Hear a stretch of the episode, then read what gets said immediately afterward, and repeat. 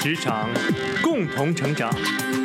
这里是由老汪与喜马拉雅共同制作播出的职场类脱口秀节目《老汪谈职场》。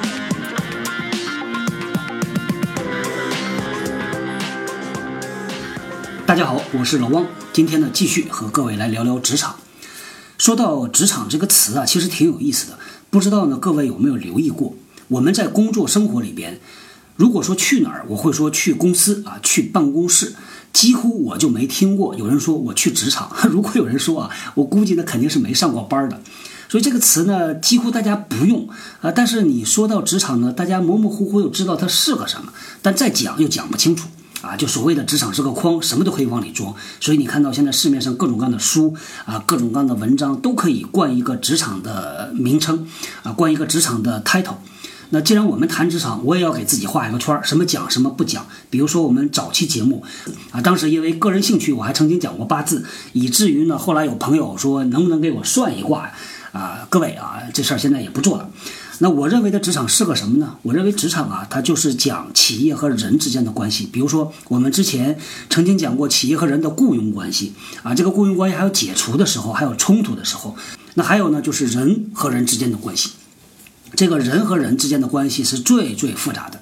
其实我们想啊，办公室就那么大一块地啊，天南地北的人聚在这么一起，各种各样形形色色的。这里边可能有刚刚毕业二十多岁的，有三十多岁，还有四十多岁的，还有那个孙子都有的，对吧？那各种各样的人聚在一块儿呢，大家头碰头一起做事儿。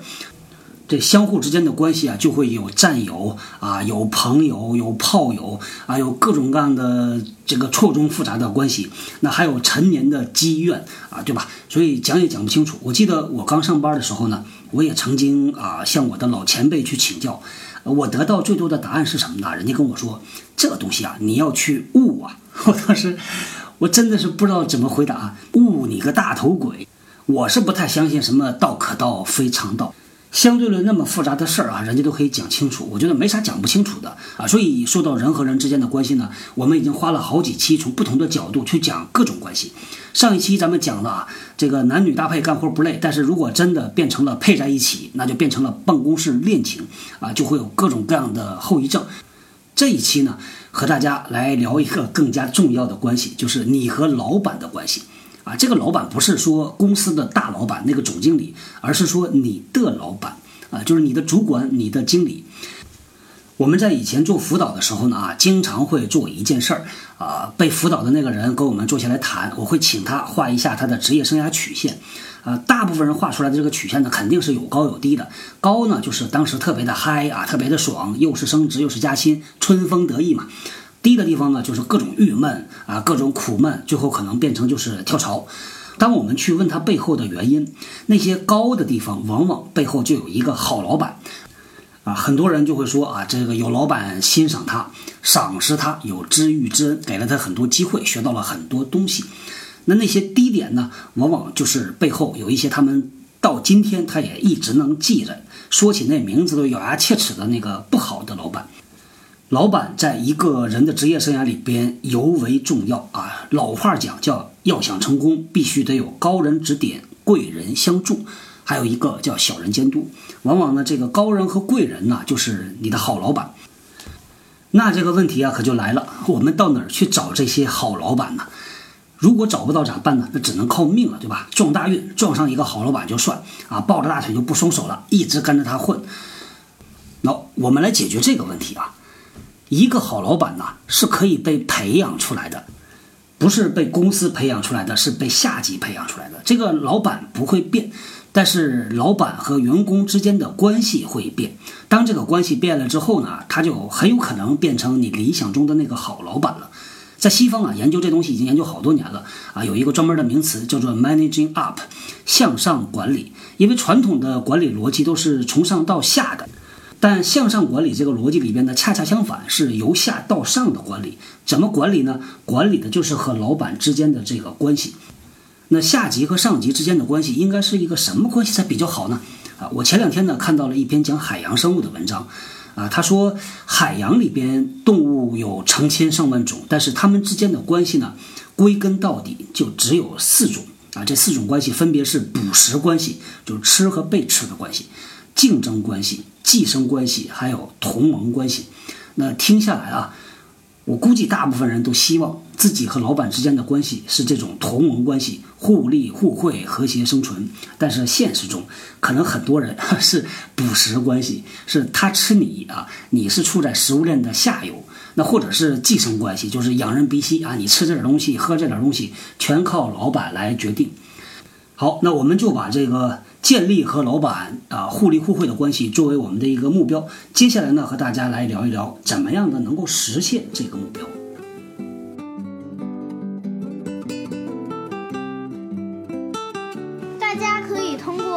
关键字“人呐”在新浪微博和微信公众号中找到老汪。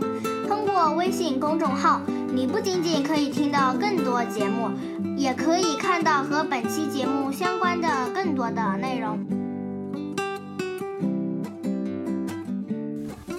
那怎么样实现这个目标呢？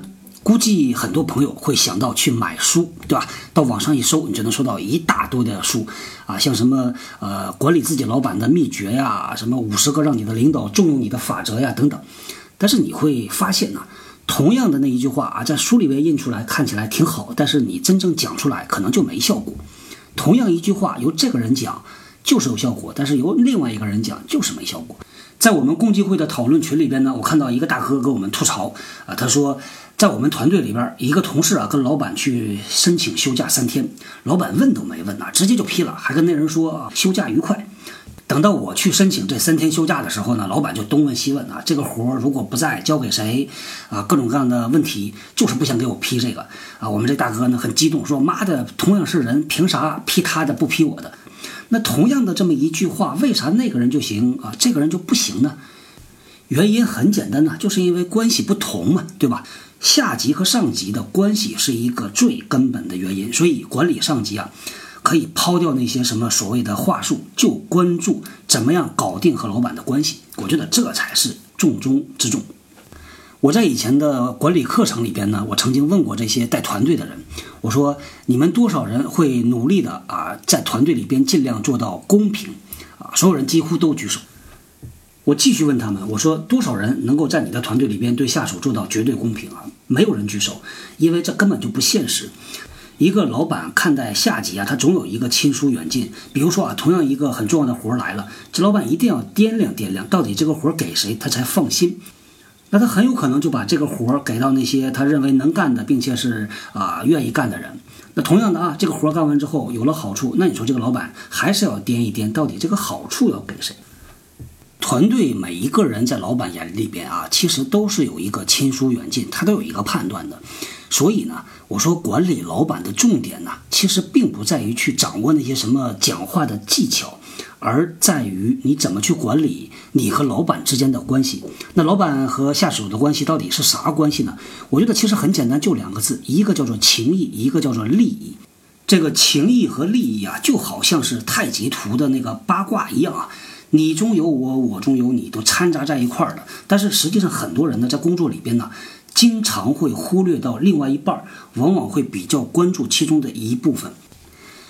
比如说啊，当年我们作为 HR 呢，就曾经在这上面吃过教训的。我们在苏州有一个很大的工厂，那里面有好多好多的生产线啊，有很多的一线工人。有一个阶段呢，工人离职率就特别高，都跑到这个开发区周围的厂里边去了。当时，HR 和厂长就一起坐下来想办法，因为我们当时公司呢还啊有一个口号叫以人为本啊。说实话，很多公司啊都讲这个口号，但真正做得好的并不多。我们当时呢还真的挺认真的啊，考虑这个以人为本啊，所以我们就做了很多的什么员工的福利啊，各种各样的暖心的活动啊。但后来发现成效不高。那再后来呢，我们就去开始调查这些员工离职的真正原因，和一些已经离职的员工去聊、去谈，约他出来谈。一聊啊，很简单，人家说。我为啥跳槽？你知道吧？因为隔壁工厂的加班多，我们到你这儿来啊，不图你的什么福利，就是图这点工资，啊，因为他们很多人都是天南海北到上海来打工的啊，所以他们甚至宁可放弃掉一些什么三金四金的比例，他把这个钱落袋为安，拿到手里边寄回老家去。这个事情呢，对我是一个很大的冲击，因为我们过去的工作一直是呃做人力资源，关注人的感受、人的感情。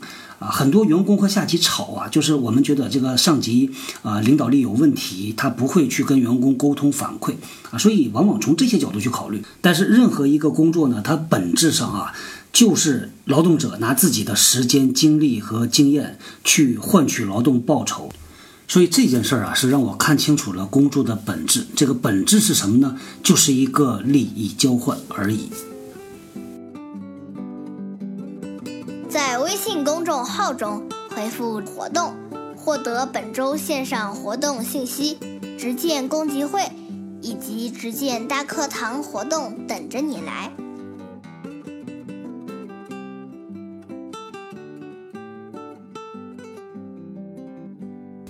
除了生产线上的这些工人之外呢，表现的比较极端，为了两百块钱就会跳槽。在办公室里边，其实我也看到啊，有很多人把这个事儿已经想得很清楚了。那他们在做决定、在做选择的时候，他就不犹豫，他很清楚的知道自己到底要的是什么，所以拿到之后呢，心安理得。其他的他可以去放弃，他可以去妥协。比如说我在以前的公司呢，我们有一个部门主管啊，我看那个人其实谈不到有什么领导力，因为脾气很暴躁，性格也很急，对于下属呢也没什么好脸色，要求又高。但是很奇怪，就经常有员工主动的要投奔到他那儿去。我当时就很怪，我说你们真是吃饱了撑的，这个好日子不过，到他那儿去受苦。但跟人一聊，人家说你知道啥？这个大哥啊，有能量，能够把公司的资源抢到手啊，能够抢来好项目，在他的团队里边能够一年做到两次提升啊，别的团队能做到吗？我们就是要升职加薪啊！妈的，老子工作不就是为了赚钱吗？对吧？吃点苦算什么？挨点骂算什么？我后来呀，经常能够碰到那些和老板关系不好、吵架啊，有的时候呢，呃，被老板一顿批评啊，脸通红的就跑过来要辞职的人。我说你这样啊，你先不要急着下结论，你列一个清单，把你从这个工作上能获得的东西你都列出来。比如说工作内容、离家远近、工资、奖金、福利，你把它都列出来。包括你认为你需要老板对你和颜悦色，需要对你态度很好，你也把它列出来。然后你来平衡一下，你觉得哪一个更重要？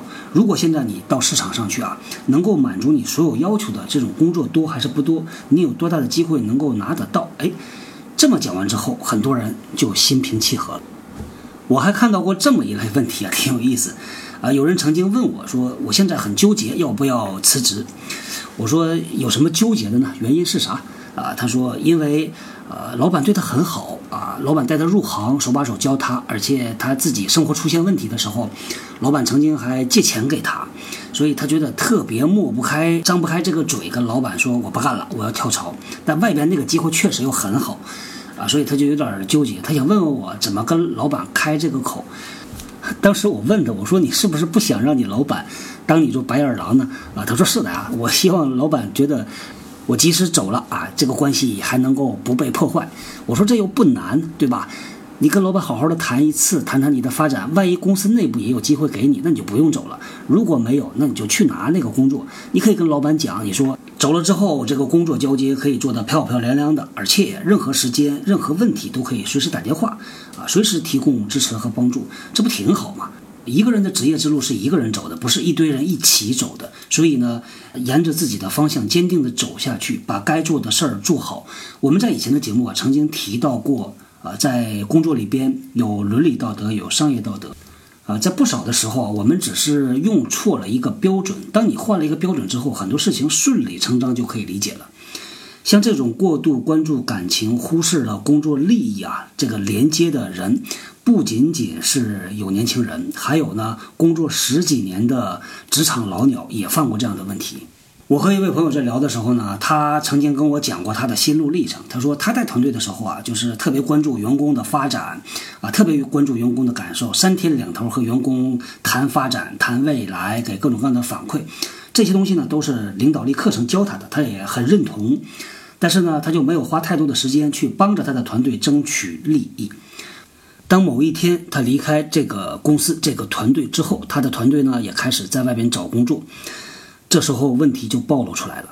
那他的团队呢可以跟外边讲啊，说我这个项目做过，那个项目做过啊，这个能做，那个能做。但是市场的回答很简单，就是我给你的涨幅啊，只能根据你现在的工资水平以及根据你现在的岗位，我不能让你连跳两级，我也不能一下给你涨百分之五十。啊，你既然说你那么的能干，对吧？能力很强，那为啥原来在公司里边没拿到升职加薪呢？一个只谈钱的老板啊，不见得是一个坏老板；一个只谈情怀、只谈理想的老板，一定不是一个好老板。如果一个老板啊不努力的为自己的团队去争取升职加薪，那很简单，他就不是一个合格的好老板。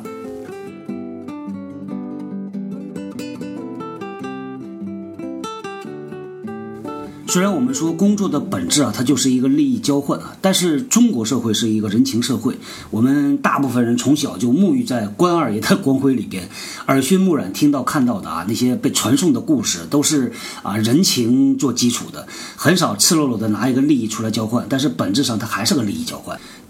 这个情和利啊，真就像一个太极图一样，它是揉在一起的，只不过呢，对于不同的人，它的比例不同而已。有的人可能是三七，有的人可能是二八，有的人可能是五五，啊，我以前真就看过，啊，有的老大到了我们公司之后啊，他以前公司的那些部署啊，就一个一个的跑过来，而且是主动过来的啊，降价或者是说我不要那么多的钱啊，跟我原来的工资一样就行，我就是投奔我的老大，这种也有。我们在以前的节目呢，曾经聊过一个性格分析工具，叫做 MBTI 啊，我算是这个 MBTI 的一个忠实粉丝啊，啊，它讲的是人的认知的偏好不同，人和人差异啊挺大的，有的时候不是长相的差异，也不是言谈举止，而是他考虑问题、思考问题的角度不一样，在看待同一件事儿上面呢，有的人是看情，有的人是看理。虽然两个人都知道啊，这个事儿要于情于理都说得过去才行，但是比重不同，那问题可能就出现了啊。我在以前的一家公司啊，在菲律宾有一个虚线的老板，那老板呢是一个女的啊，就非常的重感情，经常开会的时候啊能把自己说哭了。我们一堆人坐在下边大眼瞪小眼，就搞不懂她感情咋这么充沛。即使呢，她确实对人也很好，也非常的 nice 啊，也非常的讲道理。但是还是有人不买他的账啊，因为很简单，大家的诉求不同，你所看重的并不是我所看重的。我以前呢，听我一个朋友跟我讲他的那个经历啊，当做笑话来讲的。他说，他和他们公司老大开会的时候，他那个老大呀，就是特别动情的一个人，很重感情啊，曾经非常深情的跟他们讲说，公司需要你们，我也需要你们。我把你们就当做我的孩子一样来看待，那底下那些人呢，已经都受不了了，都要吐了。他说：“他妈的，我是来上班的，谁是你孩子啊？给我发工资，我把活给你干好，哪有那么多的啰嗦？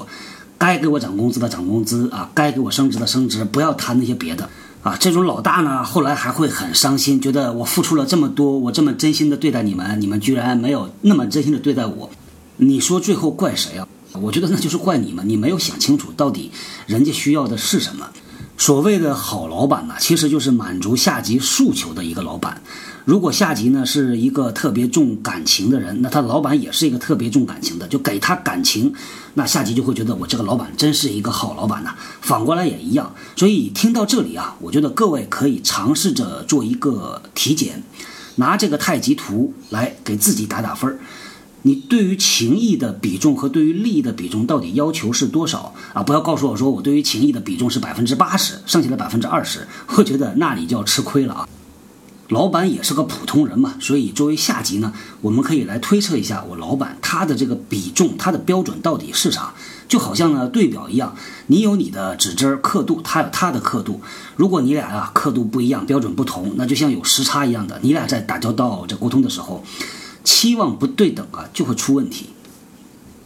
如果从老板的角度来看啊，很多老板会犯一个先入为主、以我为中心的毛病，他会自己认为说啊，我的下级应该是需要什么的，我就把他需要的给他啊，这叫自以为是、自说自话，浪费精力、浪费感情啊，浪费你的时间，做了很多无用功。说了这么多啊，我还是坚持我的一个观点。只跟你谈钱的老板啊，未必是一个坏老板；但是只跟你谈情怀、谈感情的老板，他肯定不是一个好老板。我相信我们听节目的很多朋友啊，都和自己的老板有各种各样的斗争的故事、合作的故事。所以呢，我们来发起一个七天讨论群，啊，就叫做“我和老板的爱恨情仇”。想参加的朋友呢，可以在我们的人纳微信公众号里边回复“助手”两个字啊，加职小智同学为好友啊。职小智就是智慧的智啊，职业的职。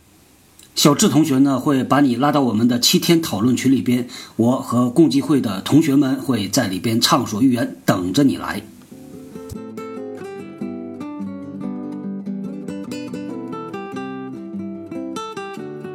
好，说了这么多啊，我们来做一个小小的总结。上下级的关系呢，说到底它是一个工作关系。那工作关系实际上就是一个前面提到的啊，叫利益交换、互相合作、互利互惠的关系。这个关系里边有情感，有利益交换。那怎么样能够让这个关系成为我们期待中的那个关系呢？这个决定权呢，虽然在老板那里，来自于他对你的判断，对吧？他对你有什么样的判断，他就会决定和你有什么样的关系。但是反过来，你可以做的事儿啊，就是你去管理好你老板对你的判断，这就是我们管理自己老板向上管理的一个重点。所以咱们接下来啊，在这期节目的最后来说一说，怎么管理好老板对于我们的判断。有一次啊，我和一个我的前老板吃饭，我俩呢都已经离开公司了，而且已经过去很长时间了。呃，当时闲聊的时候，他就突然提到一句，他说：“呃，你想不想知道当时公司怎么看的？” 我说：“这个事儿我挺好奇的，想听一听。”啊，当时我这个前老板跟我讲，他说：“我们当时呢，尤其是大老板呢，他给你有几个评价。他说，首先认为你是可以用的啊，但是不太好用。”我当时呢就没太想清楚为啥不好用，这个能用和好用有啥区别？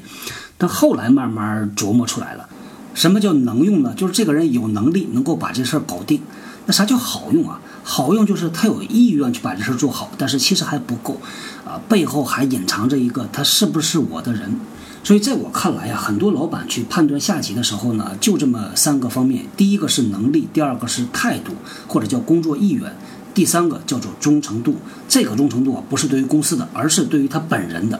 说到这个忠诚度啊，好像我们要进入到厚黑的领域了啊。但我这么看，其实呢，上级对下级有忠诚度的要求啊，这叫人之常情啊，因为他希望下边的人和他是一条心的嘛，对吧？跟着他混啊。但实际上呢，当我们把这个翻一个个儿，从下级往上级看的话，这个其实可以用另外一个词来描述，这个词呢，就叫做信任。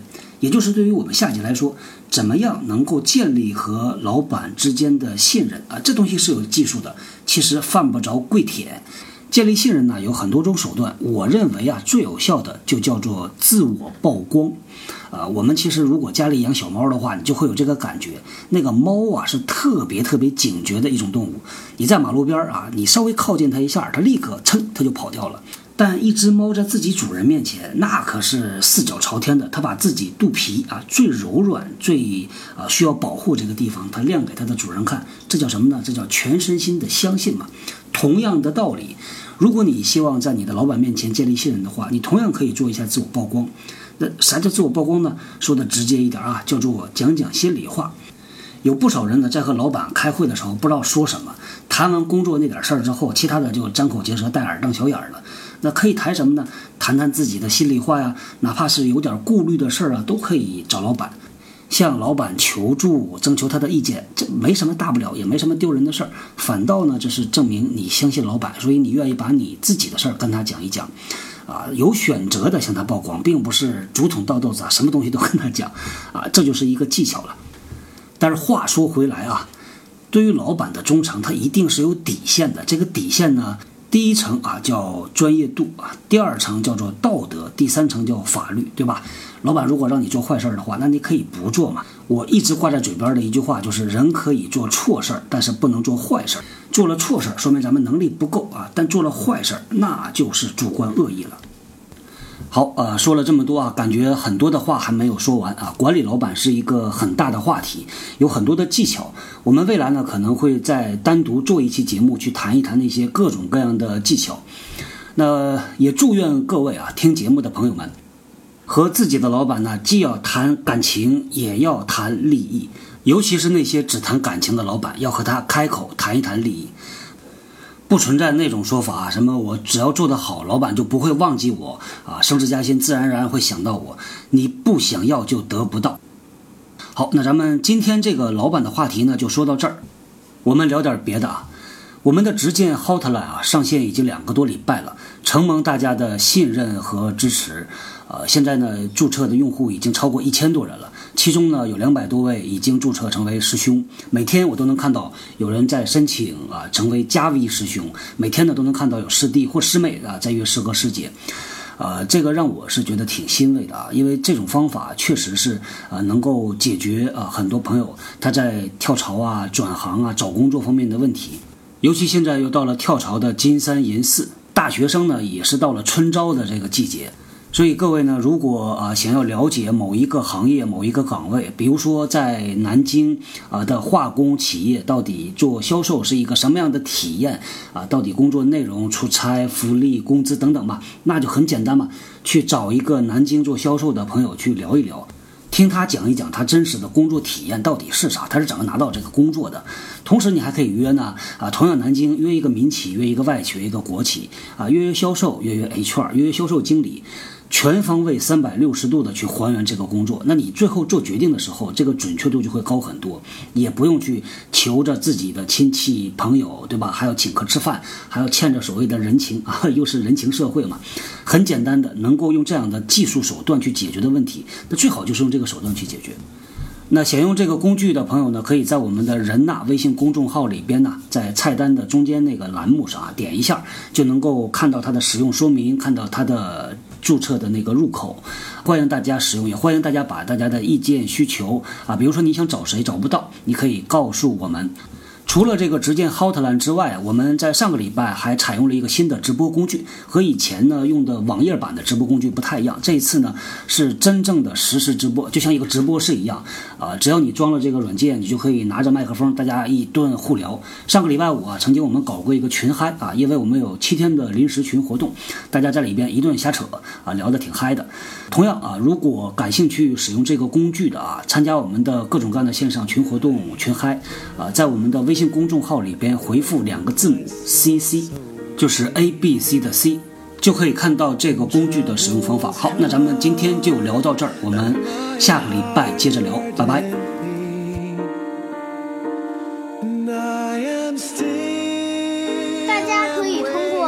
关键字“人呐”在新浪微博和微信公众号中找到老汪。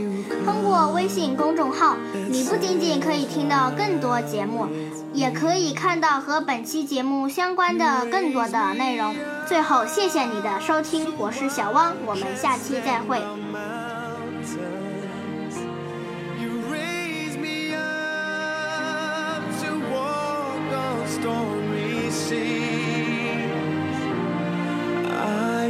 strong when I am on your shore.